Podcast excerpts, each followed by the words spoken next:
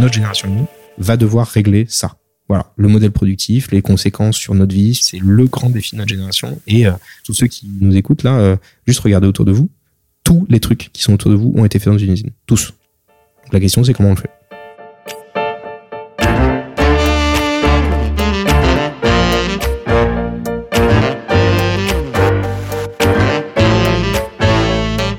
L'homme grandit en se projetant dans l'avenir.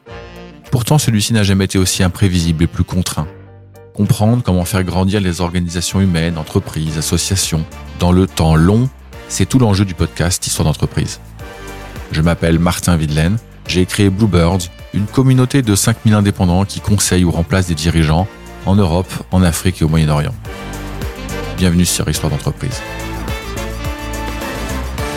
Aujourd'hui, je suis reçu par Renan Devilliers, CEO et fondateur d'OSS Ventures. Renan venait de perdre l'une de ses devs stars quand nous nous sommes rencontrés. Difficile de faire une contre-offre quand OpenAI, comprendre ChatGPT, offre à votre employé 1 million de dollars de stock. Cela ne lui enlevait en rien sa bonne humeur. On rigole beaucoup dans cet épisode. OSS Venture fait partie de ces sociétés joyeuses, dites Venture Builders. Elle identifie des projets susceptibles de devenir des entreprises, va chercher des entrepreneurs intéressés par ces projets et monte tout les statuts de la société, l'équipe, l'offre, le compte en banque, les premiers tests clients, etc., etc. et fait le pari que ces sociétés grandiront. En trois ans, OSS Venture a lancé 19 sociétés. 15 grandissent et ont trouvé leur marché. Je me demandais ce qui freinait la croissance d'OSS. Les projets, ils en ont trop. Il suffit de voir les murs tapissés de post-it pour s'en convaincre. Les entrepreneurs, ils ont reçu l'année dernière 8000 candidatures. De l'argent, leurs caisses sont pleines. Mais quoi alors? Qu'est-ce qui freine la croissance d'OSS Ventures? Il faudra nous écouter, Renan et moi, pour le savoir. L'histoire d'OSS Ventures commence lorsque Renan visite une usine de Tesla aux États-Unis. C'est le choc. Il comprend l'immense retard que l'Europe a pris dans l'industrie et se donne pour mission d'apporter sa pièce à l'édifice. Il quitte alors San Francisco pour revenir à Paris. Partez avec moi dans la nouvelle révolution industrielle en cours, celle de la tech au service des machines, celle où les compétences sont d'abord de l'autre côté de l'Atlantique ou en Extrême-Orient. Avec Renan, on parle d'entrepreneuriat, de tech, de nos usines, de la naïveté de l'Europe aussi, de l'immense avance que les États-Unis et la Chine ont prise sur nous et que nous ne voyons pas parce qu'on ne sait pas ce que l'on ne sait pas. À 36 ans, Renan a donc créé 20 sociétés. Il en a cédé une et s'est servi de l'argent gagné au passage pour lancer OSS Ventures. Il le dit lui-même. Pour être venture builder, il faut déjà avoir fait au moins un cycle de création de société et de revente. Croyez-moi, cela vaut la peine de l'écouter. Vous allez en apprendre des choses. Quel projet Et je vous prie de m'excuser si le son est imparfait par moment. Nous avons découvert des interférences après l'enregistrement. Nous avons tenté de les gommer, mais parfois il en reste quelques-unes. Bonjour Renan. Hello. Un immense plaisir de te rencontrer. Euh, je te disais avant qu'on branche le micro euh, que euh, il y avait un petit lien entre nous, mais il est, très distant en fait, puisqu'on on, connaît ensemble Michael Valentin que, j'ai connu au rugby d'une autre époque, j'ose pas dire. Et donc on, va parler de OSS Ventures. Mais avant de parler d'OSS Ventures, faut, faut quand même que tu dises quelques mots sur toi. Est-ce que tu peux, te présenter s'il te plaît, Renan ah, Avec plaisir. Déjà merci beaucoup. Hein. Je suis très content, je suis très content d'être là avec toi. Moi je m'appelle Renan, j'ai 36 ans, une petite fille de 18 mois. Ah oui. et eh oui. Bravo. C'est important. Première? Première. Et pour faire, euh, pour faire très vite, euh, moi, je suis un, je suis un, je suis un passionné. C'est-à-dire, mais je, je, je, sais travailler ou je sais mettre de l'énergie quand, euh, quand j'ai de la passion pour ce que je fais. Et en première partie de carrière, je me suis passionné pour la réindustrialisation et pour le violon. En deuxième partie de carrière, je me suis intéressé à la tech. Et maintenant, je fais OSS Venture, c'est la tech pour les réindustrialisations. La boucle est bouclée, quoi. C'est assez aligné, ouais. Magnifique. Alors, raconte-nous ce que fait OSS Ventures. Avec plaisir. OSS Ventures, c'est un business model de fonds d'investissement. Donc nous, notre boulot, c'est de détenir des parts d'entreprises à très forte croissance, généralement technologique. En gros, euh, on perd de l'argent parce qu'on prend des parts dans des boîtes. L'objectif, c'est que les boîtes deviennent très grosses euh, et beaucoup de succès, et du coup, les parts valent plus cher dans le futur qu'au moment où on les a prises. Donc c'est le même business qu'un fonds d'investissement. La grosse différence par rapport à un fonds d'investissement, c'est qu'au lieu d'investir dans des boîtes qui existent déjà, on crée des boîtes qui n'existent pas encore. Ok. Donc, tu es un incubateur investisseur. Accélérateur. On peut le dire comme ça. Accélérateur investisseur. Il y a des termes euh, venture builder, euh, il y a des termes startup studio. Euh, en gros, des structures comme la nôtre, il y en a à peu près 850 dans le monde. La plus connue francophone, c'est eFounders. un petit coucou à Thibaut Hézière s'il nous écoute. La plus connue aux US, ça va être Sutter Hill Ventures ou Atomico. Et donc, on est, ouais, on est à peu près 850 dans le monde qui font ce même business. Et, en France, c'est combien d'acteurs à peu près? Allez, une trentaine, une quarantaine, je pense. Ah, quand même. Tout à fait. Et euh, par contre, j'ai coutume de dire qu'en Europe, on est le meilleur euh, venture builder spécialisé dans l'industrie. Carrément. Bah, notamment parce qu'on est le seul. En Europe, dans l'industrie, vous êtes les seuls. Exactement. Bon, on va revenir là-dessus parce que c'est quand même assez énorme. Moi, il y a quand même un truc qui me préoccupe vachement quand on est en entreprise, c'est comment on gagne sa vie. Euh, donc, tu dis, on est un, on est un, une société de gestion, on est comme un fonds. Donc, ça veut dire que l'argent, euh, tu vas d'abord le lever auprès d'investisseurs institutionnels. Maintenant, oui. Mais au tout début, non, euh, parce que j'ai eu la chance euh, de faire une exit euh, et donc de vendre ma boîte précédemment. Donc toi-même, tu avais un peu de fonds Exactement. Et donc au début, j'ai investi mon pognon. j'ai aussi investi l'argent de gens qui ont cru au projet, mais c'était majoritairement quand même un risque financier personnel. Quand tu regardes les venture builders et les startup studios, le profil des gens qui lancent ça, c'est souvent tu as fait une première boîte. Parce que en fait, quelqu'un qui vient et qui dit, tu sais quoi, donne-moi beaucoup d'argent et je vais lancer 40 boîtes euh, c'est un discours un peu compliqué à vendre à des investisseurs. Donc quand tu t'es lancé, tu t'es lancé seul, seul, seul? Pas du tout. Euh, j'ai eu la chance. Euh, de toute façon, j'ai toujours eu beaucoup de chance dans ma vie, donc j'ai eu cette chance aussi. J'ai été vachement bien, vachement bien entouré.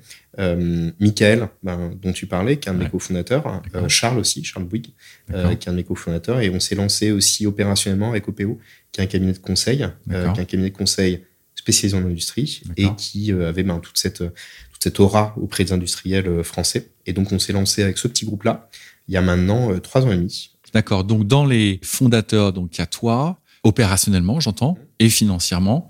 J'entends que Michael slash OPO ont mis de l'argent dans le capital de la société. Et puis, ce que je comprends aussi, à demi-mot, tu l'as pas dit comme ça, mais je vais le dire avec mes mots et tu me corrigeras si je me trompe. Ils vous ont aidé à vous lancer. Donc, ils vous ont ouvert aussi le portefeuille d'industriels qu'ils avaient déjà comme clients pour, euh, pour faire émerger les, les startups que, que vous vouliez financer. Exactement. Et aussi, nous ont hébergés pendant les neuf premiers mois.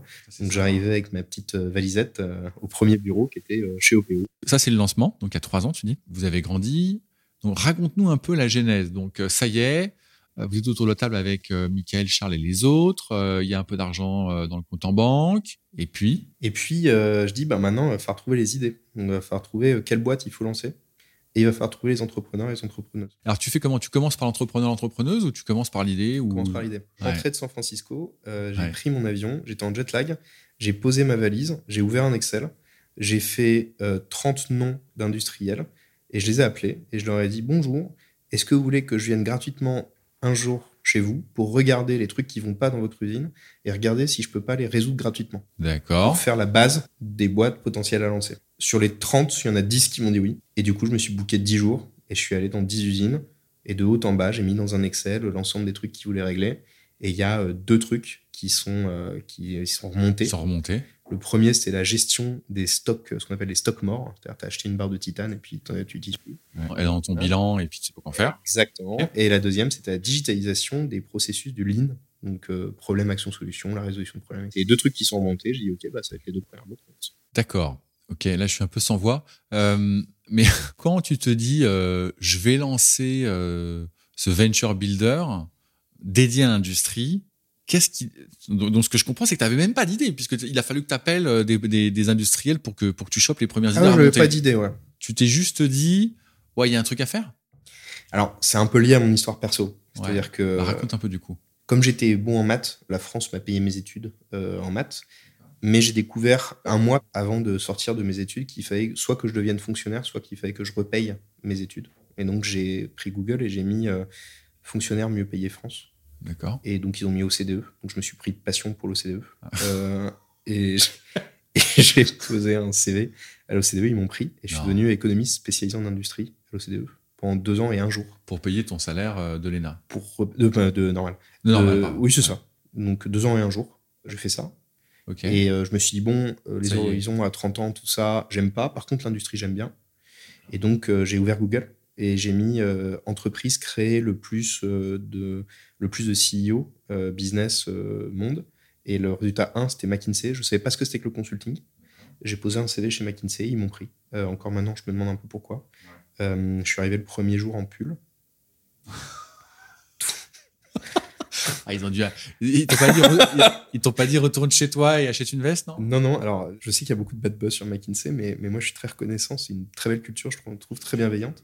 Moi, c'est familial, McKinsey, donc je peux pas trop en parler. Et, euh, et, et à la fin, il y a euh, Eric Labaye qui est venu me voir et il m'a dit Renan, euh, tu as un costume? Je lui ai dit Oui, Eric.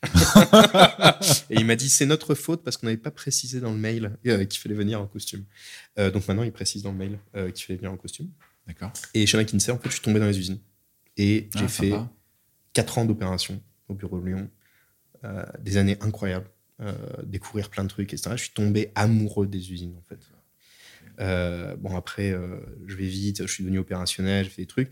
J'ai lancé ma boîte de tech avec des cofondateurs. J'ai découvert San Francisco, j'ai découvert là-bas. Et il y a un moment, Et la boîte que tu avais lancée, c'était c'était à San Francisco? C'était à San- entre le San Francisco et le Brésil. Donc j'ai j'ai revendu les parts de ma boîte en série B. Et il y a un moment qui a été un, un moment important. Charnière. Pour moi. Charnière. C'est j'ai visité Tesla Fremont. Donc la- la- l'usine de L'usine. Tesla. Moi j'avais en tête les, les usines automobiles euh, Stellantis et compagnie, Peugeot et compagnie. Et en fait Tesla, c'était fondamentalement différent. C'est des mecs en basket avec des laptops Apple. Donc pas des laptops euh, Dell euh, nuls, machin. Euh, c'est pas sympa pour Dell qui nous écoute. Enfin, Certes, on est désolé, Ouais. mais il y a que deux types d'entreprises. Il y a celle où tu as un laptop Apple et celle où tu as un laptop Dell. Ouais. Et donc, eux, ils ont des laptops Apple, ils programment les machines en direct. Il y a du software dans tous les coins. Et t'as pas vraiment l'impression que c'est une usine automobile. Tu as l'impression d'une espèce de, de hangar géant avec des codeurs et des bécanes. Et en fait, je me suis dit, mais en fait, parce que Toyota a été à toute l'industrie pendant 30 ans, où ils ont créé un truc et c'était totalement différent. Et pendant 30 ans, t'as tout le monde qui a commencé à rattraper le truc. Ben en fait, je suis comme si j'étais dans l'usine de Toyota où ils ont inventé le lean dans les années 80. Et, et j'ai T'as eu cette impression-là, toi Ouais. je, je pouvais pas m'arrêter de penser à ça. J'ai dit, en fait, le monde va changer. Et le monde va changer sur ça. Et quand j'ai vu ça, je me suis dit, OK, qu'est-ce qu'il faut faire pour faire profiter de ça à l'Europe? Parce que j'ai un petit côté, euh, l'Europe, même la France m'a Cocorico, payé mes euh, études. euh, ok. Bon, voilà. Euh, Qu'est-ce que je veux faire maintenant que j'ai gagné un peu de pognon et tout Je veux rentrer en Europe et je veux essayer de participer à Ah, amener ça en Europe. Ouais, et c'était c'était assez euh, instinctif, tu vois, Ouais, c'était dans, le- c'était dans les guts. Ouais. Et je me suis dit, qu'est-ce que je peux faire? Et en fait, la réponse, c'était le plus gros leverage que tu peux avoir, c'est prendre des générations de jeunes qui sont forts en tech et qui, si tu n'avais pas été là, ils seraient allés faire une application de livraison de croquettes pour chiens ou je sais pas quoi, là. Les amener dans l'industrie et qui fassent des boîtes énormes pour amener la tech dans l'industrie. Donc tu t'es dit, mais moi, je veux participer de, de, de cette euh, industrialisation nouvelle. On va Ouais. appeler ça la nouvelle industrialisation. Ça. Euh, version, version Tesla, mais en Europe. C'est quand même un peu dingue et voire Oui. un peu fou, mais je comprends mieux. Ok, donc tu arrives, tu visites 10 usines et euh, tu relèves leurs problèmes. Alors, en fait, quand tu fais cette méthode-là, bah, tu parles avec des gens qui vont te parler de leurs problèmes. Mais par définition, tu sais pas ce que tu sais pas. Quand tu leur dis, moi j'arrive avec la vision de, de l'usine de, de- c'était où euh, C'était à Vermont, c'est ça Euh, Tesla Fremont. Pardon, Tesla, Tesla, Tesla Fremont. Eux, comme ils l'ont jamais vu, comme toi, ils s'imaginent pas ce qu'ils pourraient envisager de Ouais, penser. Tu vois ce que je users veux dire want, ouais. et, et- exactement. Et donc, du coup, quand ils te disent euh, à la fin de tes 10 visites, bah, les gars, j'ai deux idées. Enfin, c'est pas eux, c'est toi qui le dis. J'ai deux idées qui remontent. J'ai aucun doute sur le fait que ce soit un sujet. Absolument aucun.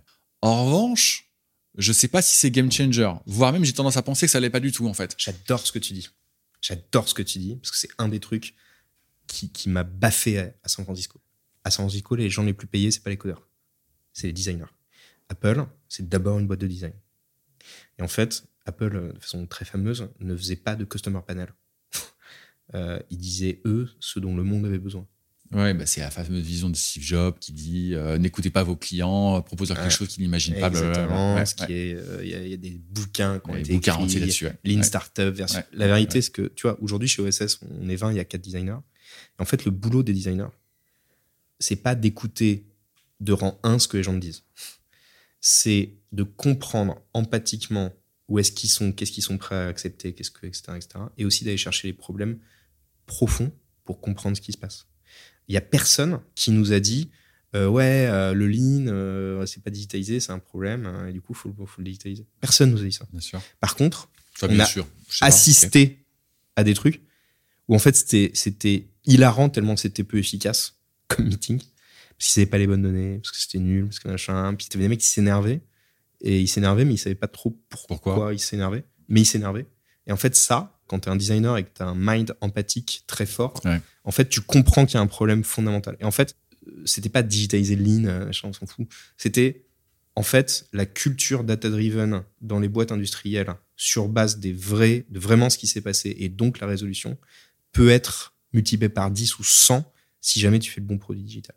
Euh, cette, cette méthode-là, c'est pas de euh, de prendre un calepin, de dire tu veux que je fasse quoi et de le faire. C'est hmm. surtout pas ça. Là, tu, tu foires les boîtes, c'est très clair. C'est d'avoir une empathie tellement forte que tu comprends limite, entre guillemets, mieux, en tout cas différemment que tes utilisateurs finaux et tes clients finaux, le vrai problème qu'ils ont. Et ça, c'est immensément difficile. C'est pour ça que ASF, les designers, ils sont beaucoup plus payés que les codeurs. Parce qu'en fait, une fois que tu as fait vraiment le bon diagnostic, que tu as compris de façon profonde le truc à régler, après, coder le truc, tu vois, c'est de la tech, ça se fait, quoi. Hmm. Euh, et j'ai essayé d'appliquer ça. Alors, je sais pas si je suis un bon designer. Hein. J'ai essayé d'appliquer ça. Et maintenant, tu vois, on a quatre designers. Et tous les jours, ils font ça. Qu'est-ce que tu appelles un, du coup un designer chez OSS Déjà, ce que c'est pas, c'est pas un graphiste. Ah oui, c'est pour ça que je pose la question parce que ceux qui nous écoutent vont se poser la question. Les designers, leur boulot, c'est de comprendre à un niveau très profond, très empathique, trois trucs. Un, qu'est-ce que les utilisateurs veulent, slash, qu'est-ce qu'ils sont prêts à accepter. Deux, d'un point de vue business, qu'est-ce qui fait qu'on vend et qu'on crée de la valeur? Trois, d'un point de vue tech, qu'est-ce qui est possible de builder? Je reviens au premier point, quand tu dis l'utilisateur, c'est les clients de tes clients ou c'est tes clients? Nous, on a une définition très large des utilisateurs. C'est n'importe qui qui est euh, chez... Euh, qui va toucher ou qui va être dans l'écosystème des produits qu'on fait. Donc euh, très très large. Et en fait, les, les personas des gens à qui on parle, les motivation needs, les peines qu'ils ont, etc., etc. Les designers en permanence font ça pour comprendre derrière qu'est-ce que tu fais. Je te prends, je te prends euh, l'exemple euh, sur le Lean. Euh, donc la boîte s'appelle Fabric maintenant. On a compris que notre utilisateur, c'était le, le, chef ou la chef de ligne, parce que lui, les énormes pain points qu'il avait, c'est qu'il n'avait pas l'info. Donc il veut l'info. Donc en fait, si tu lui donnes un peu d'infos à partir des systèmes, il est capable, lui, de passer une heure à une heure et demie par jour sur ton truc pour lui mettre l'ensemble de ces trucs, préparer ces meetings. Une fois que tu as ça, tu as toute la donnée. Une fois que tu as toute la donnée, tu appuies sur un bouton, tu fais de l'AI et tu vends.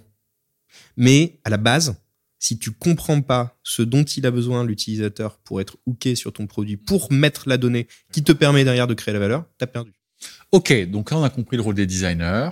On a compris que la tech, finalement, tu dis oui, mais en fait, c'est pas le plus compliqué. Non. Ok. En fait, si tu es bon en tech, c'est pas ça le bottleneck. Ouais. Ce que je comprends en t'écoutant, c'est que le bottleneck, comme tu dis, cette fameuse compréhension intime de, de, ces, euh, de tes utilisateurs, dans l'écosystème utilisateur, c'est ça, c'est ça qui est le plus compliqué. Ouais. Pour créer le produit, c'est ça, c'est ça, c'est ça, c'est ça le sujet. Bon, donc on revient euh, à tes premières visites. Tu fais tes premières visites. Euh, 10 sur 30, c'est quand même pas mal. Hein. 10 visites sur 30 euh, sollicitations, c'est un très très bon score. Tu identifies deux besoins et tu te dis, on va lancer ces deux projets. Ok. Bon, je me mets un peu euh, maintenant euh, à ta place. Tu es assez convaincu que là, il y a un truc à creuser. Mais je comprends, et tu l'as dit en introduction, que euh, vous, vous n'êtes pas entrepreneur. Enfin, vous êtes entrepreneur dans la mesure où vous lancez OCS Venture, qui est pas mal entendu. Mais vous n'avez pas vocation, vous, à monter ces boîtes-là. Mm. Donc, next step, tu fais comment? Eh ben, on cherche des fondateurs. Et je pense que ça, c'est peut-être le plus dur de tout, non? C'est très dur. c'est très dur. Et d'ailleurs, c'est c'est un des trucs à foirer. Hein. La première boîte, donc les fameux Stockmar, là, ça s'appelait Valomat et euh, elle n'existe plus pour plein de raisons. Et donc, on recrute des fondateurs. Donc là, je me dis qu'est-ce que je fais. Non, mais comment tu fais? bah, Mais surtout, comment tu fais? Alors, trois stratégies. Un, je fais du contenu. C'est-à-dire, euh, le premier jour, j'ai appelé des usines. La première semaine, j'ai écrit mon premier post, euh, un post médium un peu long, qui explique la thèse d'OSS, qu'est-ce qu'on veut faire, pourquoi on veut le faire, la vision, la raison, etc. etc. Et sinon, je vais à des meet-up, euh, je m'inscris sur tous les groupes de euh, qui va être euh, mon cofondateur. Je crois qu'on a eu 40 ou 50 applications. pour, les, pour les postes des deux, sur les deux projets là Pour les deux projets. Donc pour deux personnes à la fin. Et on recrute deux profils. Premier profil, juste sorti d'école, CV long comme le bras et attiré par la thèse, etc., Ok, premier profil. Deuxième profil, le mec, plus senior, j'imagine. Plus senior, déjà créé une boîte, était littéralement en train de faire une boîte de livraison de bouffe et dans mon premier poste, il y avait marqué au lieu de faire une boîte de livraison de croquettes pour chiens, venez euh, sauver les usines euh, européennes. Et ça lui a parlé du coup. Et lui, ça lui a parlé de ouf. et pour la petite histoire, le mec m'envoie un mail en mettant c'était marrant ton poste et en fait comme t'as mis à la fin l'adresse du bureau, comme on est voisins, je vais passer. je me suis toujours demandé si on n'avait pas été. Bref. Donc ça, c'est les deux profils. Et on lance les deux boîtes en parallèle. Donc c'est LinkedIn qui t'a permis de trouver tes, c'est les posts que tu as fait sur LinkedIn. Euh, Medium, euh, où on a fait un peu de, on a fait un peu de pub, on a mis un peu de, de contenu. Et donc il y en a un, il est venu par le contenu, et l'autre est venu, l'autre est venu par euh, la chasse directe. Et ben deux salles, deux ambiances. À savoir, au bout de six mois, tu avais une boîte, elle avait cinq clients, on avait déjà fait le produit V1, le truc marchait, il était en train de recruter un cofondateur ou une cofondatrice et on voyait bien que la boîte allait marcher quoi. Le. Et l'autre, alors on dit que quand il y a un avion qui tombe, il y a cette erreur. Il y avait une erreur de recrutement, c'est-à-dire qu'au bout de neuf mois, la fondatrice elle vient me voir et me dit, tu sais, je me demande vraiment si je dois être entrepreneuse, etc. oula, ah, euh, Donc ça c'est le premier truc. Deuxième truc, on est en début 2020.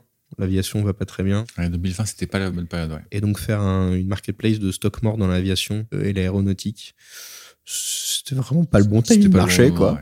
Et donc on shutdown la boîte. Et l'autre boîte qui euh, maintenant est notre plus grosse participation parce que c'est la plus ancienne aussi qui s'appelle Fabric. Et juste pour te fast forward, tu vois, trois ans plus tard, Fabric c'est une boîte de 80 personnes. Ils vont être 120 d'ici la fin de l'année. Et ils sont dans 400 usines. Et ils font de l'AI dans tous les coins, etc. Machin. Ils ont levé 4 millions d'euros et ils font un revenu qui est significativement plus que ça, des ordres de grandeur fois plus que ça, en euh, trois ans et quelques. Donc tu vois, c'est deux premières boîtes qu'on a lancées. Magnifique comme histoire. Une qui a lamentablement planté et l'autre qui fait un carton plein. If you want the highs, uh, you must accept the lows. Ouais, bien sûr. non, mais bien sûr. Mais il n'y a, a, pas une once de critique dans ce que je ah dis. Ah ouais, bah, je, trouve ça génial. Même. Et alors, pour la petite histoire, si tu regardes mon, mon sac à dos, j'ai un petit truc avec marqué Velomat.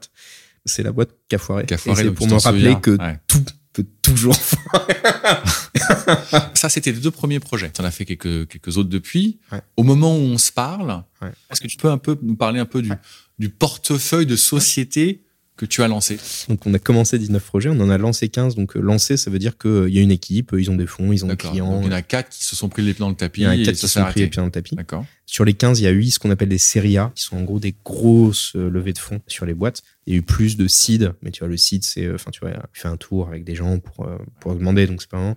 Mais donc il y a 8 séries A. Et peut-être les stades dont, dont, je suis le plus fier, c'est que maintenant il y a un peu plus de 500 personnes qui bossent dans les boîtes d'OSS. On est dans 1200 usines dans le monde peu moins de 30% en France. Et euh, le truc vraiment cool, c'est qu'on a déployé, enfin, ils ont déployé, moi j'ai rien foutu, mais eux, ils ont déployé 1200 usines.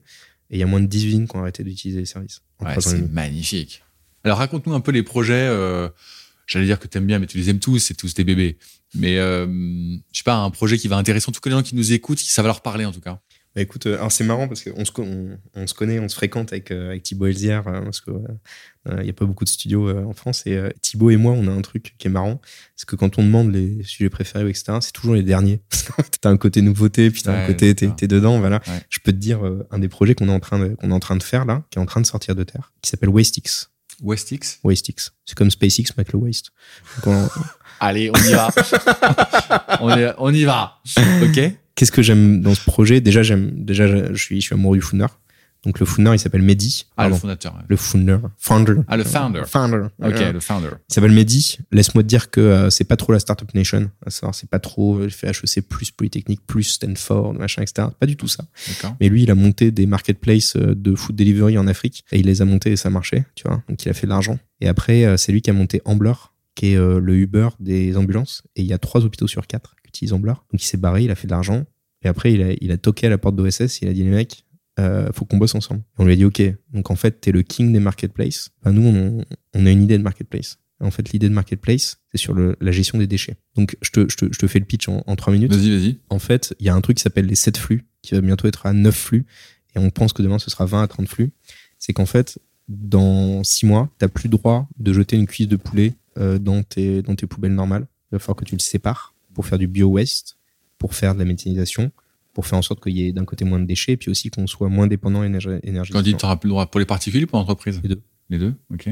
Tu me prends un truc, ok. Et en fait, ce qui est vrai pour la cuisse de poulet est vrai pour à peu près tout. C'est-à-dire qu'en fait, comme euh, on atteint les limites planétaires, on peut plus se permettre d'enfouir tout comme des, comme des idiots et de faire de l'économie linéaire. Donc il va falloir qu'on fasse de l'économie circulaire. Et donc il va falloir qu'on puisse réutiliser quasi à l'infini tout ce qu'on fait. Ça veut dire mieux trier, mais ça veut dire aussi mieux valoriser. Et donc, tu vois, je te prends l'exemple de l'huile. Euh, l'huile, il y a encore 4 ans, euh, tu s'en foutais, tu le mettais avec tout le reste. Bah, aujourd'hui, l'huile, si tu le tries bien, derrière, tu peux faire du, biogaz. Et tu peux, euh, littéralement, il y a Total Energy qui fait des usines pour utiliser l'huile de friture de ton truc pour faire de l'électricité. Et en fait, ce truc-là, ça veut dire que dans les 5 à 10 prochaines années, il va falloir passer d'un truc où bah en fait, euh, tu fous toi la benne et puis après la benne, tu l'enfouis, à faut séparer 5, 10, 15, 40 flux différents les 40 flux, tu les envoies à des endroits différents. Et donc, faut organiser tout ce bordel de marketing. alors moi, je suis pas, je suis pas un expert euh, de, des déchets, mais euh, la perception que j'en ai, mais il faut que tu me corriges, mhm. c'est que bon, je parle pour les particuliers, je me, je parle pas du tout pour l'entreprise.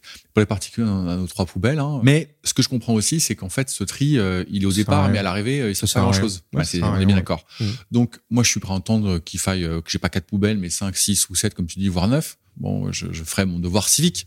Mais je, j'ai un doute sur, euh, au moment où je te parle, la capacité des industriels à traiter ce, ce, tri qui est fait en amont, au moins par les particuliers. Là, encore une fois, pour l'entreprise, je, je peux pas. Alors déjà, Westic, c'est pas du tout particulier. C'est que B2B, c'est même usine. D'accord. Et en fait, une des façons, tu sais, je te parlais des designers. Euh, une des façons euh, qu'on a de, de, regarder un peu où va le futur, c'est de, regarder des, des early adopters, des gens qui ont fait des trucs incroyables. On a une usine, elle est passée de moins 500 000 euros par an, c'est-à-dire ça lui coûte 500 000 euros par an ces déchets, à plus 300 000 balles, c'est-à-dire ça lui rapporte 300 000 balles par an. de revenus. Pourquoi? Parce qu'ils ont séparé tous les flux, parce qu'ils ont acheté des petits trucs de hardware qui permettent de compresser certains métaux, certains trucs, etc. Et parce qu'ils ont trouvé les débouchés de chacun des flux. Et ça, laisse-moi te dire que les acteurs euh, historiques ne euh, lui avaient pas proposé ça. Et du coup, en fait, on s'est dit, bah, en fait, on va faire ça as a service pour toutes les boîtes. Et euh, donc là, ben, la boîte a 7 semaines, il a 4 clients. Énorme. 7 semaines, 4 clients. Tu vois C'est ça l'attraction, quoi. Et après, c'est Mehdi. Donc euh, Mehdi, il organise tout ça d'une main de maître. Moi, je lui file euh, des codeurs, des machins, etc. Tout le monde dit, je suis, euh, je suis ravi de bosser avec Mehdi. Et les clients, ils signent et les clients, ils payent. Donc quand en sept semaines, tu as quatre clients payants. Qu'est-ce que propose Il dit, il dit quoi à ses clients? Il va voir une usine et il dit euh, aujourd'hui ça te coûte combien tes déchets? La réponse généralement c'est je sais pas. Euh, derrière tu lui dis bah, est-ce que tu veux pas que je viens chez toi, je regarde, je sépare les flux, je t'achète les hardware qui vont bien pour compresser ton truc pour que ça soit mieux valorisé à la fin, je te trouve les débouchés Quand et à la fin je les hardware, c'est j'achète les machines qui vont compresser? Exactement. D'accord, Je te prends un exemple tout, tout con euh, si t'aimes bien la mécanique. Euh, dans la mécanique, il y a un truc qui s'appelle l'huile de coupe. Mmh. Et l'huile de coupe, c'est de, des, des, trucs graisseux que tu mets pour pouvoir couper des métaux. Bah en fait, si tu mets à la benne des métaux avec l'huile de coupe, tu divises par 6 le prix auquel tu le revends. D'accord. Et donc, si tu mets une petite machine qui compresse ton truc et qui sépare l'huile de coupe et qui met l'huile d'un côté et le, le, truc de métal de l'autre côté, ben, tu fais x6 sur le prix de valorisation. Et alors, je peux te dire que les industriels, ils ont autre chose à foutre. Et donc, euh, tu vois, à part des gens très avancés, ils sont, ils sont pas en avance. Exactement. Du coup, pour info, ça s'appelle les green zones, ces trucs-là. Et donc, il fait green zone dans le service et il organise tout ce flux et c'est une marketplace qui fait ça il apporte le hardware, il apporte la solution, il apporte les clients aussi de ces. Exactement. Il apporte tout. Pas mal. Voilà. Beau projet. Et tu vois, là, la boîte, je te dis, la boîte a cette semaine, quoi. La boîte a cette semaine, déjà quatre clients, on est déjà en train d'organiser des flux. Euh, c'est. Euh, c'est énorme. Voilà. C'est ça qu'on fait. Bon. C'est super. Donc, euh, donc 15 projets en cours, en fait, moi je te parle. Donc 15 projets qui ont été lancés, donc qui, sont sortis d'OSS, qui sont des boîtes indépendantes. Quand tu dis sortis, c'est-à-dire que vous avez vendu, en fait Non, alors non, vous, vous, restez au capital? On reste au capital. Donc euh, nous, on prend 25% du capital. Et donc on reste au capital et les boîtes bah, sont indépendantes, elles font ces trucs. Ouais. On est au bord d'une fois tous les trois mois, on les aide opérationnellement, et puis voilà.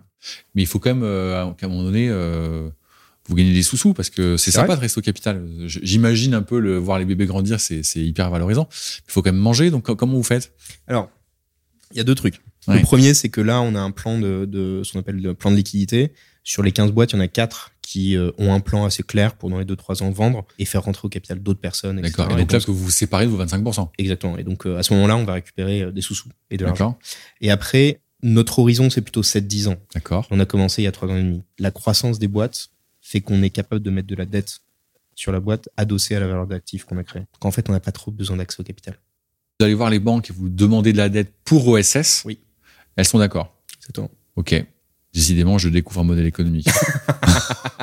vous tapez dans de la dette, mais ce qui est magique ou, ou, en même temps un peu effrayant, c'est qu'il n'y a pas de revenu en face. Ah, il y a zéro revenu en face. Donc vos fonds euh, baissent gentiment jusqu'à ce qu'au bout d'un moment, vous vendiez une participation et puis tout va revenir à l'équilibre à peu près. C'est ça. Et moi, mon objectif, et euh, je pense qu'on va y arriver là, dans les 2-3 ans, c'est de, devenir ce qu'on appelle dans le métier un fonds evergreen. Et le fonds evergreen, c'est un fonds qui investit son bilan et qui vit sur son bilan et qui n'a pas de problème là-dessus. Je touche du bois, euh, le plan de liquidité devrait selon euh, nos calculs savants, euh, nous rapporter entre 3 et 4 fois l'ensemble de ce qui a été investi jusqu'à maintenant chez OSS dans les 24 prochains mois. On, a le droit de partager avec ceux qui nous écoutent quelques ordres de grandeur des capitaux que tu as levés, de la dette que tu as levée, ou c'est confidentiel? Non, aucun problème. En gros, OSS, c'est une machine qui, qui brûle 2 millions par an. Maintenant, avant, c'était beaucoup moins. Donc, euh, dis-toi que l'ordre de grandeur, c'est mettons que c'est 5 millions. Aujourd'hui, la, la, valeur du portfolio, c'est 25. On a fait x5 en 3 ans et demi. Et donc, en fait, c'est assez facile d'adosser de la dette pour les 2-3 prochaines années sur les 25 millions. Parce que les banques qui adossent de la dette, euh, c'est pas des esthètes et c'est pas une, ONG. et du coup, ils adossent la dette sur la valeur des participations qu'on a derrière là Bon, et rien un truc que tu as dit au début, c'est que tu as dit, mais en fait, on est seul en Europe dans l'industrie. Alors, bon, c'est à la fois une super bonne nouvelle et puis une, généralement une assez mauvaise. la bonne nouvelle, c'est que bon, bah, la concurrence est quand même vachement faible quand tu es tout seul. Et je dis souvent que moi-même, je suis entrepreneur, comme tu le sais, et euh, je dis souvent, mais c'est bien qu'il y ait un peu de concurrence, c'est-à-dire qu'il y a un marché, quoi. Donc, quand tu es tout seul, faut te dire aussi, c'est pas forcément boursier parce qu'en fait, il n'y a pas de marché. On vient de t'écouter, évidemment, il y a un marché et pas qu'un petit. Donc, où est le loup? Euh, les startup studios, ça a fait x2 en 3 ans. Donc, euh, il y en avait 400, euh, un truc comme ça. Maintenant, il y en a 850. Donc, les startup studios, c'est un type, ce qu'on appelle une asset class, qui est en croissance exponentielle. Le truc des startup studios, c'est que tu peux avoir un retour sur investissement très fort, mais c'est très dur parce que tu es opérationnellement à lancer des boîtes et ta performance, c'est littéralement si tu es bon ou pas. Il n'y a pas trop de facteurs externes. Et le deuxième, c'est que bah, faut du capital pour démarrer. Donc en fait, quand tu regardes les startup studios, ils sont très souvent démarrés par des gens qui par des entrepreneurs qui ont déjà fait un exit. Parce qu'en fait, euh, tu vois, l'investissement initial, on parle de 4 millions d'euros. Bah, euh, faire sortir 4 millions d'euros. Bah ouais, un, faut les avoir et deux, faut les risquer. Il faut avoir suffisamment d'humour pour, euh, pour Humour, ah, j'aime bien. J'aime beaucoup. J'aime beaucoup la comparaison. Beaucoup d'humour. Ouais, ok, d'accord. Ouais, faut un peu d'humour. Ouais, bien sûr, bien sûr. Mais trêve de plaisanterie, trêve d'humour. Pourquoi est-ce que dans l'industrie, t'es seul? Je pense que c'est la même raison pour laquelle il y a l'industrie et les opérations, c'est 25% du PIB mondial, c'est 0,7% des startups. Donc euh, on, est sur un rapport très très particulier. Et en fait, c'est simple, les gens de la Startup Nation, combien de fois ils prennent leur bagnole pour aller dans une ZEDI à Châtellerault? Et les gens qui sont dans une ZEDI à Châtellerault, tu leur dis que c'est qu'une API, il y en a combien qui comprennent? Et en fait, c'est deux, c'est probablement les deux mondes qui se rencontrent le moins. Quand tu regardes, il y a des, il y a des indices de digitalisation, euh, etc. L'industrie est en dernier. L'industrie est en dernier avec construction et healthcare. Et en fait, ces deux mondes, c'est les deux mondes qui se rencontrent le moins, alors qu'il y a un marché énorme, etc.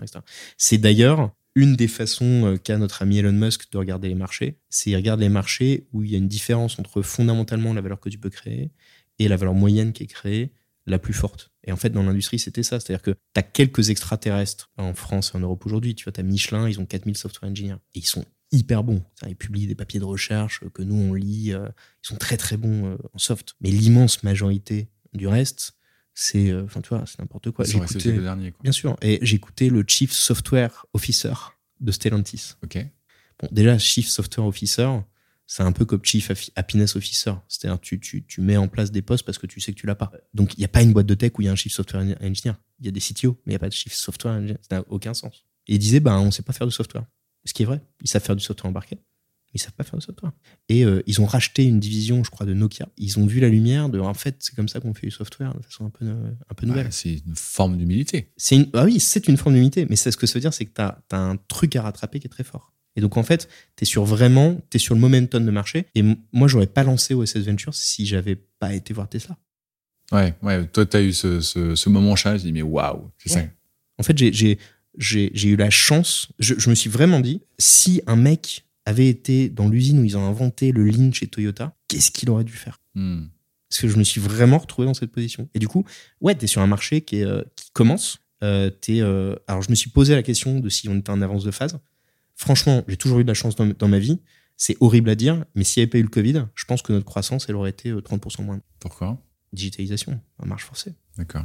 Je voudrais revenir sur un, sur un sujet qui est au cœur de ton modèle économique. Tu l'as évoqué, un peu plus qu'évoqué, mais moi qui me qui est pas clair toutes ces boîtes que tu crées, les 19 donc, que tu as créées, reposent sur quelques hommes, quelques femmes qui tiennent la baraque, qui la lancent avec toi. Non seulement ils la tiennent, mais ils la lancent en fait. Mm. Bon, moi, ça fait quand même quelques années que je suis entrepreneur, ça fait quelques années que je, que je rencontre des entrepreneurs, et je me suis fait quand même une petite euh, conviction, c'est que c'est des gens vachement rares. Ouais, clair. mais vraiment, vraiment rare. euh, et je veux pas avoir l'air condescendant, hein, attention, hein, qui est pas mal entendu.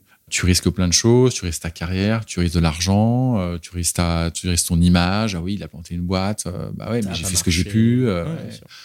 Même si euh, le regard qu'on porte sur, les entrepreneurs a énormément changé de façon extrêmement positive dans ce pays, il y aura toujours un petit fond euh, d'arrière-pensée. Ouais, mais bon, il a essayé son truc, il l'a quand même planté. Bon, c'est quand même pas tip top. C'est vrai que c'est pas top. Mais bon, bref. Donc ça pour dire que c'est quand même super rare. Et les trouver, c'est, c'est, je pense que c'est peut-être ce qu'il y a de plus compliqué.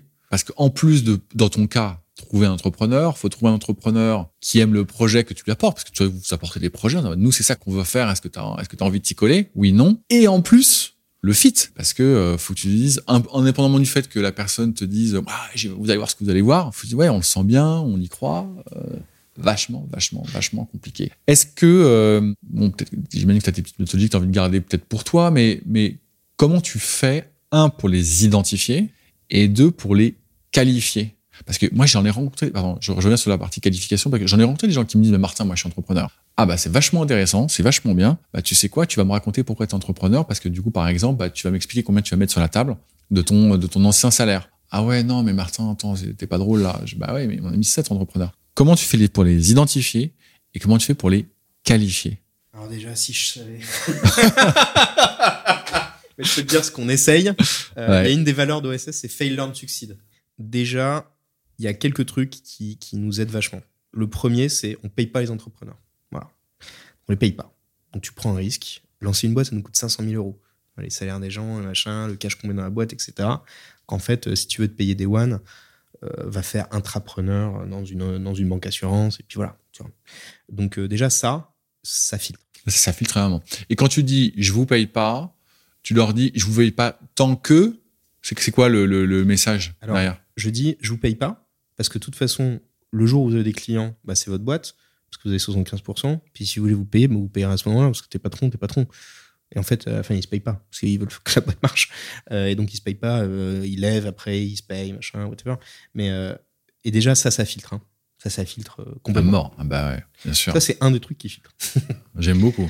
Euh, après, il y a un autre truc qui filtre, c'est euh, c'est un peu une, une question secrète, mais on dit toujours euh, est-ce qu'il y a un truc dans lequel tu es top 0,01% du monde Ouais. Qu'est-ce qui fait que t'es unique, unique, unique Ouais. Ok. Quand la réponse c'est bah, euh, Voilà. voilà. Je, je te prends un exemple un mec qu'on a recruté, donc on lui pose cette question. Hmm. Euh, le mec, il est jeune, 21 ans, truc. 21. Ouais. Ouais, je, dis, euh, je dis ça. Il dit ben, Moi, je suis béninois. Et en fait, comme j'étais euh, plutôt bon en français et tout, euh, j'ai eu Sciences Po, mais Sciences Po, ça coûte de la maille.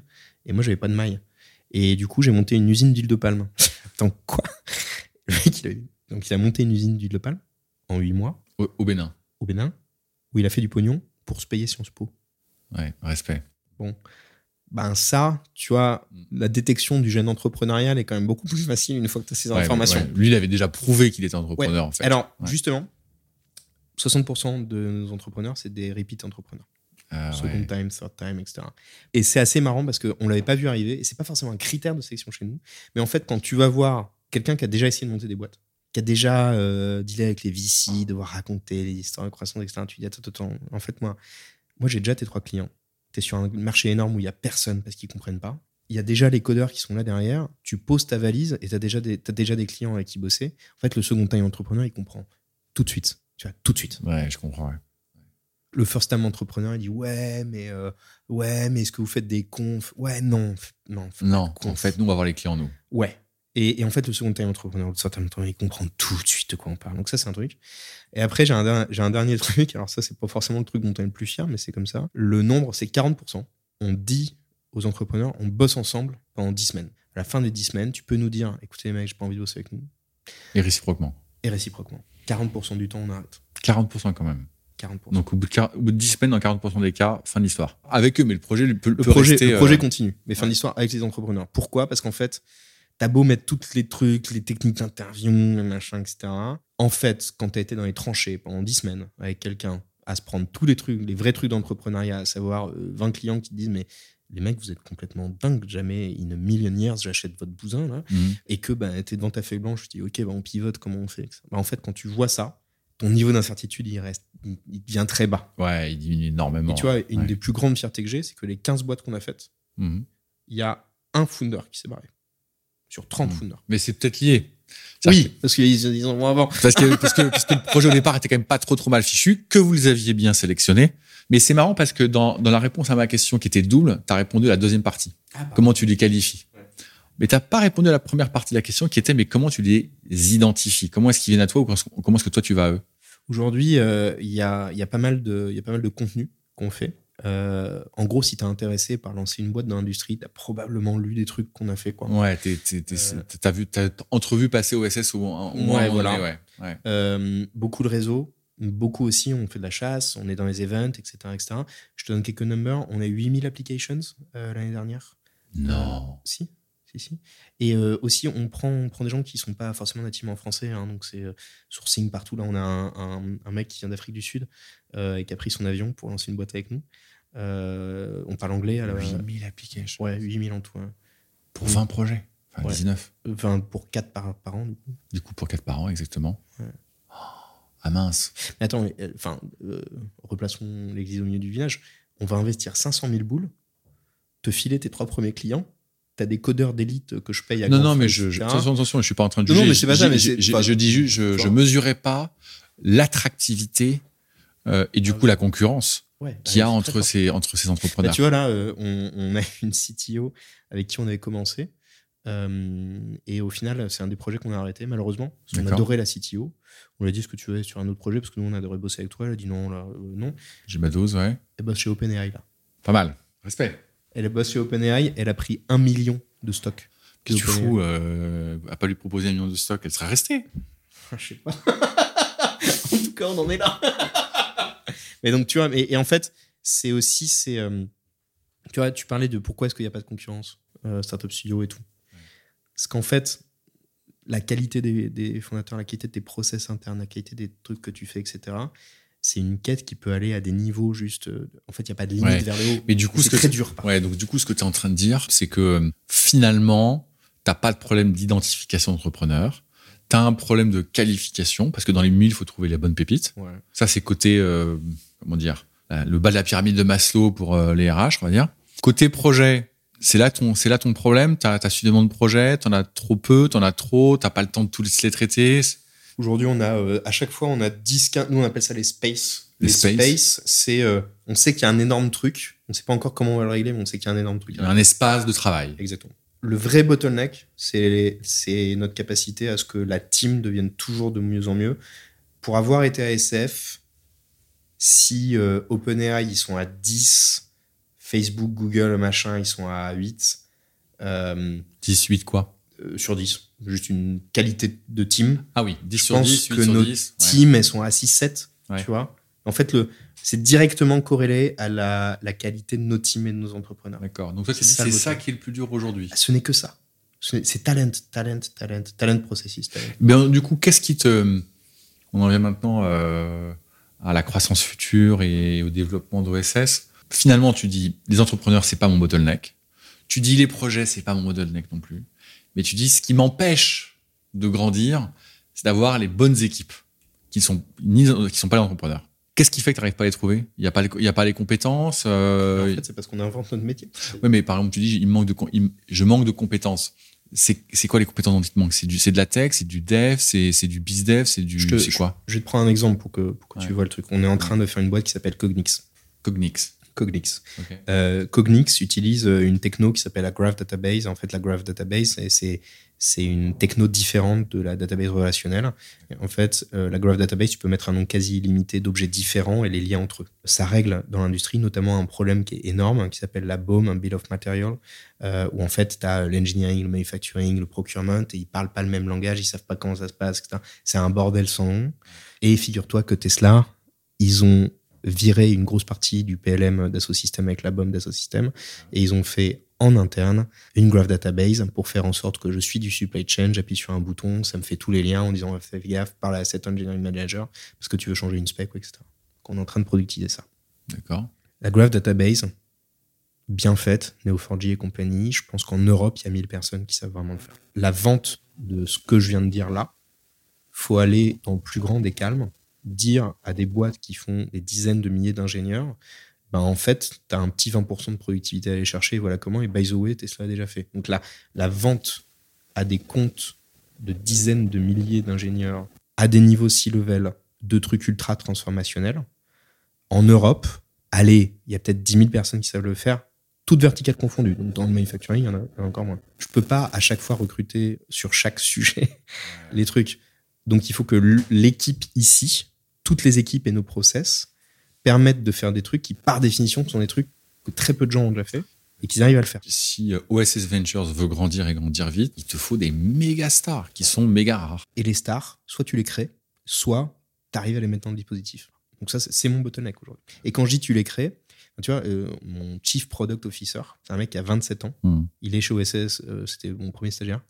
Hmm. Le mec a lancé, a commencé 19 boîtes, il en a lancé 15. Il est stratosphérique, le mec. il a 27 balais. Bien sûr, bien sûr. Et il y a déjà Stripe qui a essayé de me le piquer.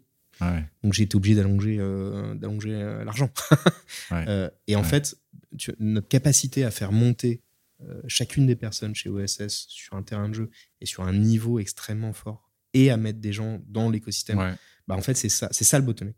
Bon, je réfléchis un peu à haute voix parce que je connais pas, je découvre tout ton modèle d'affaires que je trouve absolument passionnant. Mais il y a un truc qui m'embête en fait dans ton histoire, c'est que alors je vais commencer par quelque chose de très positif. Franchement, c'est c'est magnifique. Euh, vraiment, je, je, je, le pense vraiment. Et puis on se dit bon bah ouais, mais il y a un peu il y a qu'à faucon quand on t'écoute. Je dis pas que c'est facile. Je dis pas, je dis pas que c'est facile, c'est hyper dur.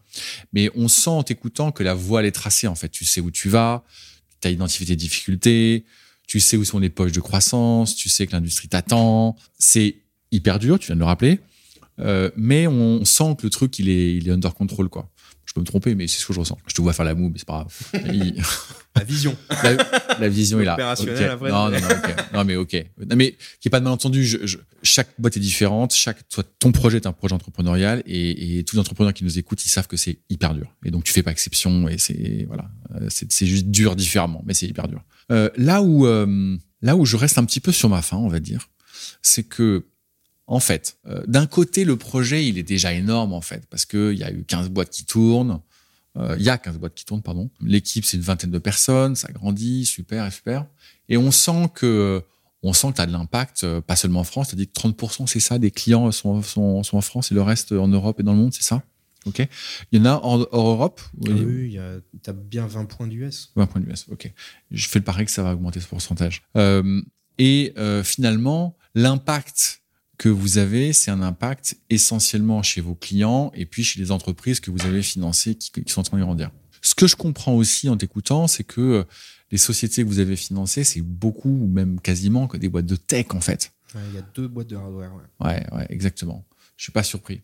Donc en fait, si je devais un peu synthétiser tout ce que tu viens de nous dire, c'est que en fait, vous financez, vous vous, vous aidez, vous, vous accélérez, vous créez des sociétés de tech qui, elles, servent l'industrie. Tesla de service. Tesla de service. Magnifique. Ah, j'aime bien le, j'aime bien la tagline. Mais ma petite frustration, c'est que en t'écoutant et quand tu parlais de ce qui te manquait le plus, en fait, des méga stars en tech qui vont aller chercher des techs qui sont en fait assez rares et donc des ressources rares, des talents rares. Et tu disais toi-même, en fait, faut être capable d'aller parler à un C-level euh, qui a des centaines, voire des milliers, euh, voire des dizaines de milliers d'ingénieurs et leur dire, vous allez voir, vous on va, on va changer ça. Mais est-ce que ça veut pas dire que, euh, d'une manière ou d'une autre, OSS Ventures pourrait avoir un impact, en fait, assez différent en utilisant ces ressources qui sont tellement rares à aller chercher? Ces, ces ressources rares, elles sont chez Google, elles sont chez Tesla, et je veux pas diminuer un quart de seconde ce que tu fais, ce qui est magnifique, et t'es pas Google et t'es pas Tesla. Tu vois mon Et donc, euh, comment est-ce qu'un OSS Venture, euh, avec ces ressources rares, que tu que, que arrives à tirer, que tu arrives à garder, que tu arrives à recruter, d'une manière ou d'une autre, hein, pourrait avoir plus d'impact? Aujourd'hui, il y a, y, a, y a trois trucs. Euh, y a trois trucs qui sont bottleneck pour la croissance des boîtes sous-jacentes d'OSS Ventures. Le premier, c'est la maturité du secteur et la vitesse d'augmentation de maturité du secteur. Donc euh, aujourd'hui, on a 860 usines dans la database pour lesquelles on a passé au moins une journée dans l'usine et on connaît leur niveau de maturité. On les a classés en quatre. Tu as les, ce qu'on appelle nous les doers visionary. Doers visionary, c'est Michelin, ils ont 4000 software engineers. Doers visionary. Il y a les getting there. Les getting there, c'est ceux qui sont en train d'essayer d'y aller. Ils ont envie. Voilà. Tu as les asking questions. Eux, ils sont pas encore convaincus. Pas de pognon, pas de budget, euh, pas encore là-dessus. Et tu as les lost for the cause. Quoi. C'est comme ça que vous appelez loss for the cause Loss for the cause, on bosse pas avec eux. On bosse avec zéro loss for the cause. Alors ça, ça dépend des secteurs, des géographies, machin, etc. Mais en Europe, t'as 4% de doers, T'as 4% de, pardon, tu de peux doers répéter visionaries. D'accord. 4%. Donc t'as 4% des mecs, c'est déjà leur réalité. T'as 20% de getting there. Et en gros, t'as T'as 40. 80%. euh, Exactement, t'as 40-40. T'as 40-40, t'as 40 loss for the cause. T'as 40, tu te dis. Ouais, euh, t'as je- 40 loss for the cause. Et en fait, nous, alors le doer visionary, on est partout chez eux. Euh, les getting there, euh, on, a, on, a, on a plein de boîtes qui sont, qui sont là-dedans. Et en fait, la, la vitesse de transformation, bah, quand on est arrivé, les doers visionary, c'était plutôt 2%. Donc ça fait x2, mais ça reste de 2 à 4%. Et en fait, le vrai challenge qu'on qu'on va commencer à avoir, c'est un challenge de marché. Aujourd'hui, on était, tu vois, en tout, les boîtes d'OSS vont, vont finir l'année là, 20, 25 millions à peu près. euh, Chiffre de d'affaires sales, on- cumulé. Exactement. Euh, 1200 usines. Pour côté des ordres de grandeur en tête, tu as 55 000 usines en France, tu en as 400 000 en Europe, tu en as 400 000 euh, aux US et tu rajoutes 200, 250 000 si tu rajoutes euh, le Mexique et le Canada. D'accord. Ah, si vous n'êtes pas du tout. Asie, on n'y est pas du tout. Euh, pff, anecdotiquement. Non, ok, vous n'y êtes pas. Ok. Il y a un problème de maturité. Et en fait, ce problème de maturité, c'est le même problème pour lequel euh, Stellantis et Renault, ils sont comme un lapin dans la lueur des phares. Parce qu'en fait, ils y arrivent pas. Ils y arrivent pas. Bon, moi, je les connais pas. Tu les connais évidemment beaucoup mieux que moi aujourd'hui. La perception que je me fais d'un Stellantis, c'est peut-être même plus d'un Renault, Mm. c'est qu'eux, ils ont envie d'y aller. Ah oui, ils veulent, ouais. Ouais. Mais ils n'y arrivent pas. Donc ça, c'est une bonne nouvelle pour toi. Bah, c'est une Non. bonne nouvelle pour moi si on arrive à ce que nos produits soient des produits de rattrapage. Parce que tu vois, il y a- et ça, euh, je m'ouvre à toi, c'est une vraie question stratégique et c'est là où la, c'est là où la vision, elle, elle, elle frotte un peu avec la réalité. D'accord. C'est que, euh, tu vois, euh, c'est la discussion dans deux semaines avec mon board, mais, mais j'en, parle assez facilement. C'est D'accord. en fait, soit on pose un bureau de sales aux US, on tra- et les US aujourd'hui avec euh, l'IRA, t'as un, un- niveau de rattrapage extrêmement fort Monstrueux, ouais. t'as Biden qui te file un dollar quand tu dépenses un dollar de software dans une usine. Soit on pose un bureau de sales aux US, on fait French Engineering, US Sales, et Ouais, on fait là- la croissance comme on veut. Tu vois, comme. Recrute un Américain à la tête, hein, parce que les Américains, aiment bien les Américains. Évidemment. Ok. Euh, soit on fait ça, soit on dit, bah, on essaie de faire la croissance, mais en Europe. Donc plutôt des produits de rattrapage avec des sales cycles et des, des- des- des ventes un peu compliquées, euh, avec un marché qui est bah, globalement qu'à 5 ans de retard. Et donc qu'est-ce qu'on fait? Et c'est là où tu vois la, la vision versus, euh, versus le Hmm. truc, ça, ça, ça Ouais. rappe un peu quoi. Ouais, les Ça un qui voulaient faire rattraper euh, Eh, l'Europe. Qu'est-ce euh, qu'on fait? Et euh, après, moi, je suis, un, je suis un peu un idéaliste, donc, euh, donc euh, on va voir comment on le fait, qu'est-ce qu'on peut faire. Mais il y a, y a- y a un vrai sujet. Il y a un vrai sujet. Ouais, bon, euh, tu, tu viens de avec ton board. Peut-être que peut-être qu'il y a un juste milieu, c'est-à-dire, euh, là pour le coup, c'est des questions de stratégie pure. Et euh, moi, je me rappelle très très bien d'avoir suivi ces cours. Et en fait, le réflexe souvent que les que les entreprises ont, c'est de rattraper les, les marchés sur lesquels ils sont en retard. Et en fait, euh, paradoxalement, il faut être fort sur les marchés où il y a le plus de potentiel. Point barre. Ouais. Et donc, euh, bon, quand tu Ah. te poses ces questions-là, la réponse elle fuse assez Ouais, vite. tu vois. Et alors, tu vois, c'est quand même marrant parce que on, on est dans des PME à Châtellerault et on est chez Tesla. Moi, j'ai vendu, enfin, pas moi, les entrepreneurs, ils ont vendu des softs à Tesla. Il y a un moment, euh, enfin, tu connais ça par cœur, tu Ouais. fais de la strat, euh, il y a un moment, il faut choisir ton type de client, quoi. Ouais, bien sûr. Bien sûr, bien sûr. ouais, tu n'auras pas le même revenu chez la PME de Châtellerault que chez Tesla. Je te le fais pas dire. Ouais. Et puis en plus, tu as aussi un truc culturel. C'est hyper facile quand tu es dans la tech de bosser avec ces gens-là. Ils comprennent tout. Enfin, tu vois, Et, ouais, tu- vous, vous pigez instantanément. Quoi. puis. Tu vois, euh, nous, on adore Michelin. Tu vas chez Michelin, tu lui dis, bah voilà mon software. Le mec, il t'ouvre ce qu'on appelle les API, c'est des formats d'échange de données, machin. Il t'ouvre les API, tu appuies sur un bouton, tu déploies chez tout Michelin.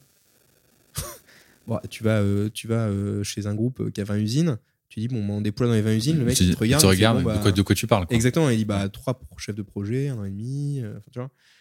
Donc, Ouais. c'est. eh, Qu'est-ce qu'on fait? Ouais, ok. ok.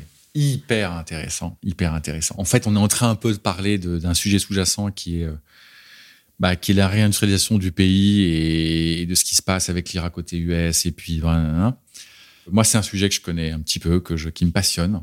Et en fait, euh, pour, euh, pour planter le décor, en fait, il y a deux Martins. Il y a le Martin qui a vachement envie, qui a pris conscience que, que a pris un retard juste colossal, que euh, bon, il y a un podcast, un épisode pour ceux qui nous écoutent, vous l'écouterez avec où j'interviewe Nicolas Dufour sur sur le sujet.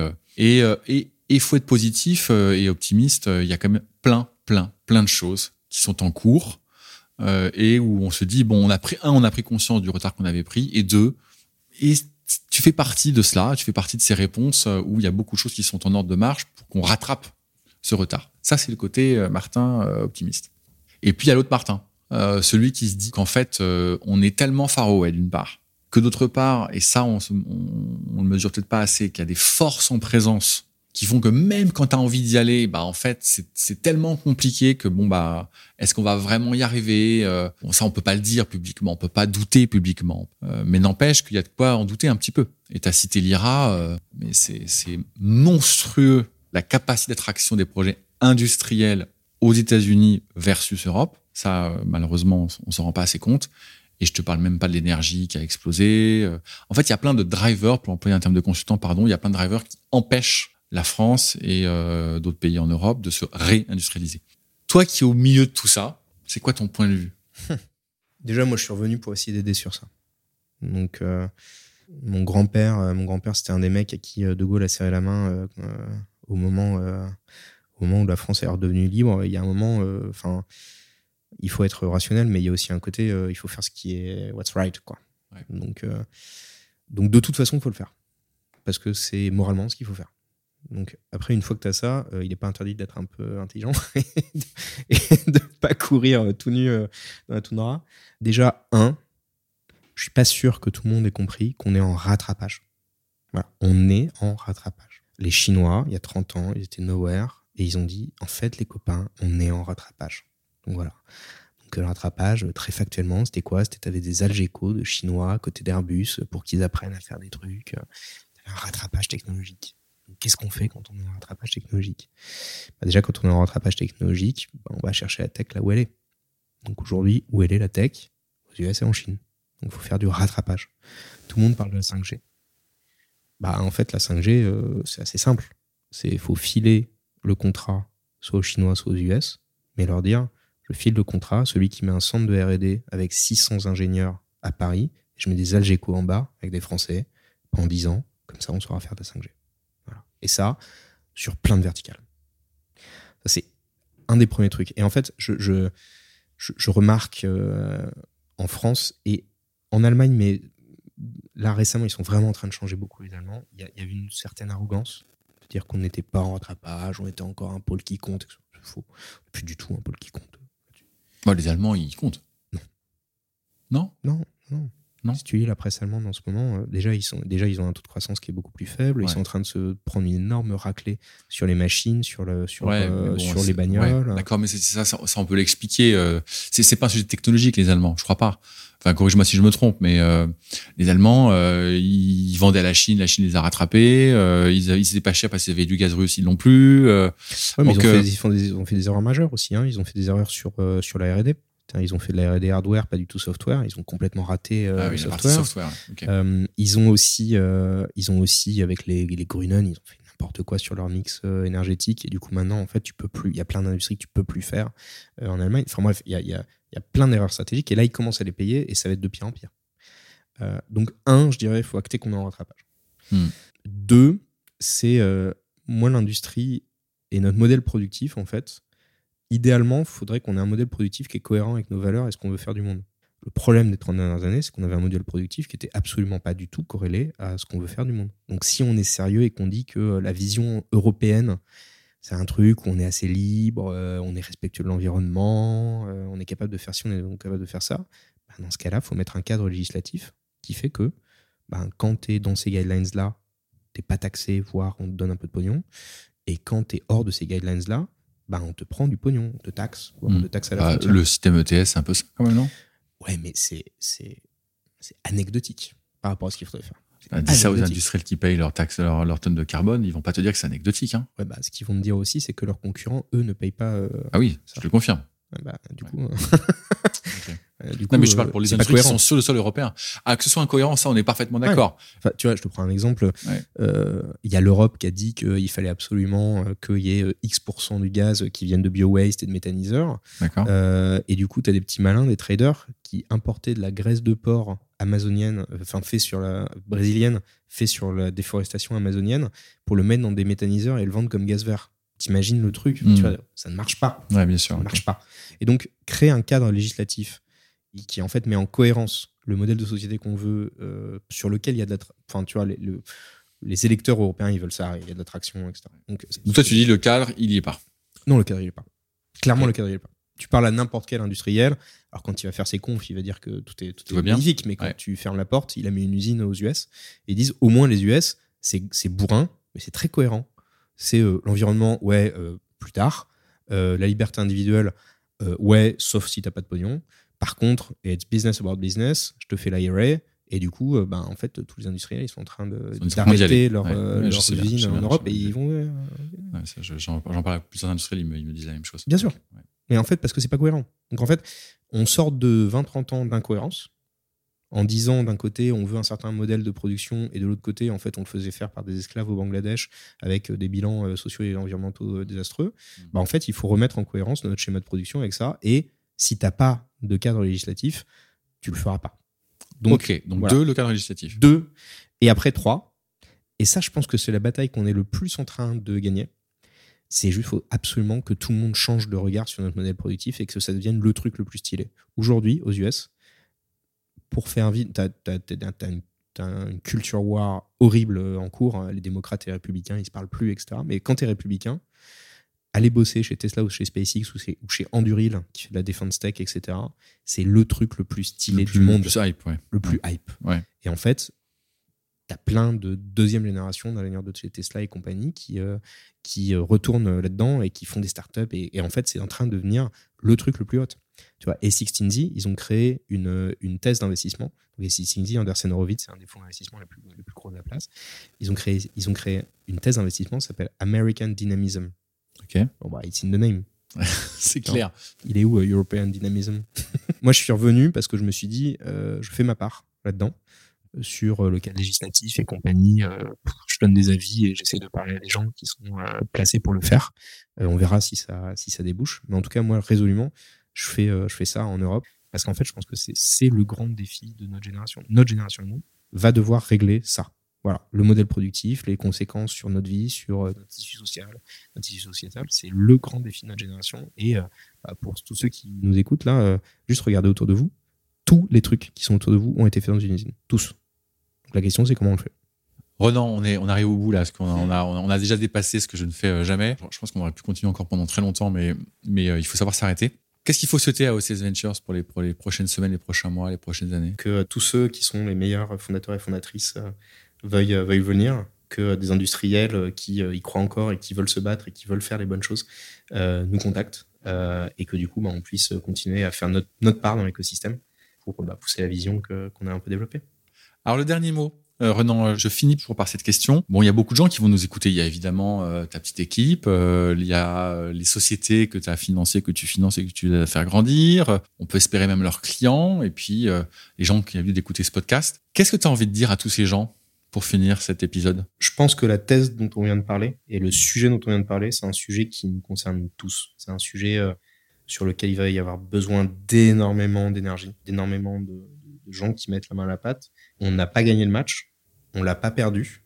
On part euh, pas forcément avec la meilleure main, mais des fois au poker, euh, tu gagnes quand même. Si vous êtes déjà dedans, faites en sorte d'y être encore plus et euh, unissons les forces. Si vous n'y êtes pas encore, rentrez dedans parce que si vous vous occupez pas du sujet, le sujet euh, va S'occuper de de vous. vous. Quoi. Merci Renan. à bientôt. Merci à toi.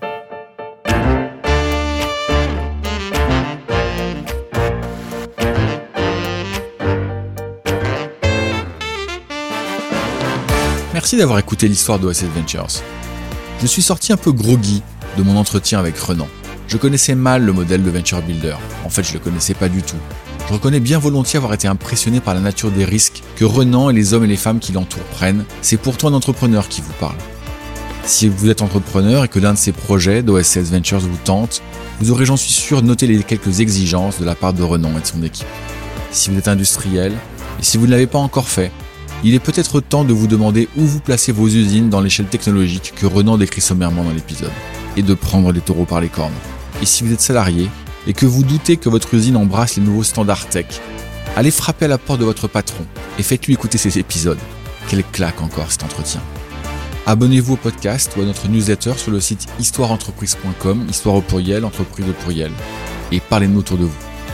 À très bientôt.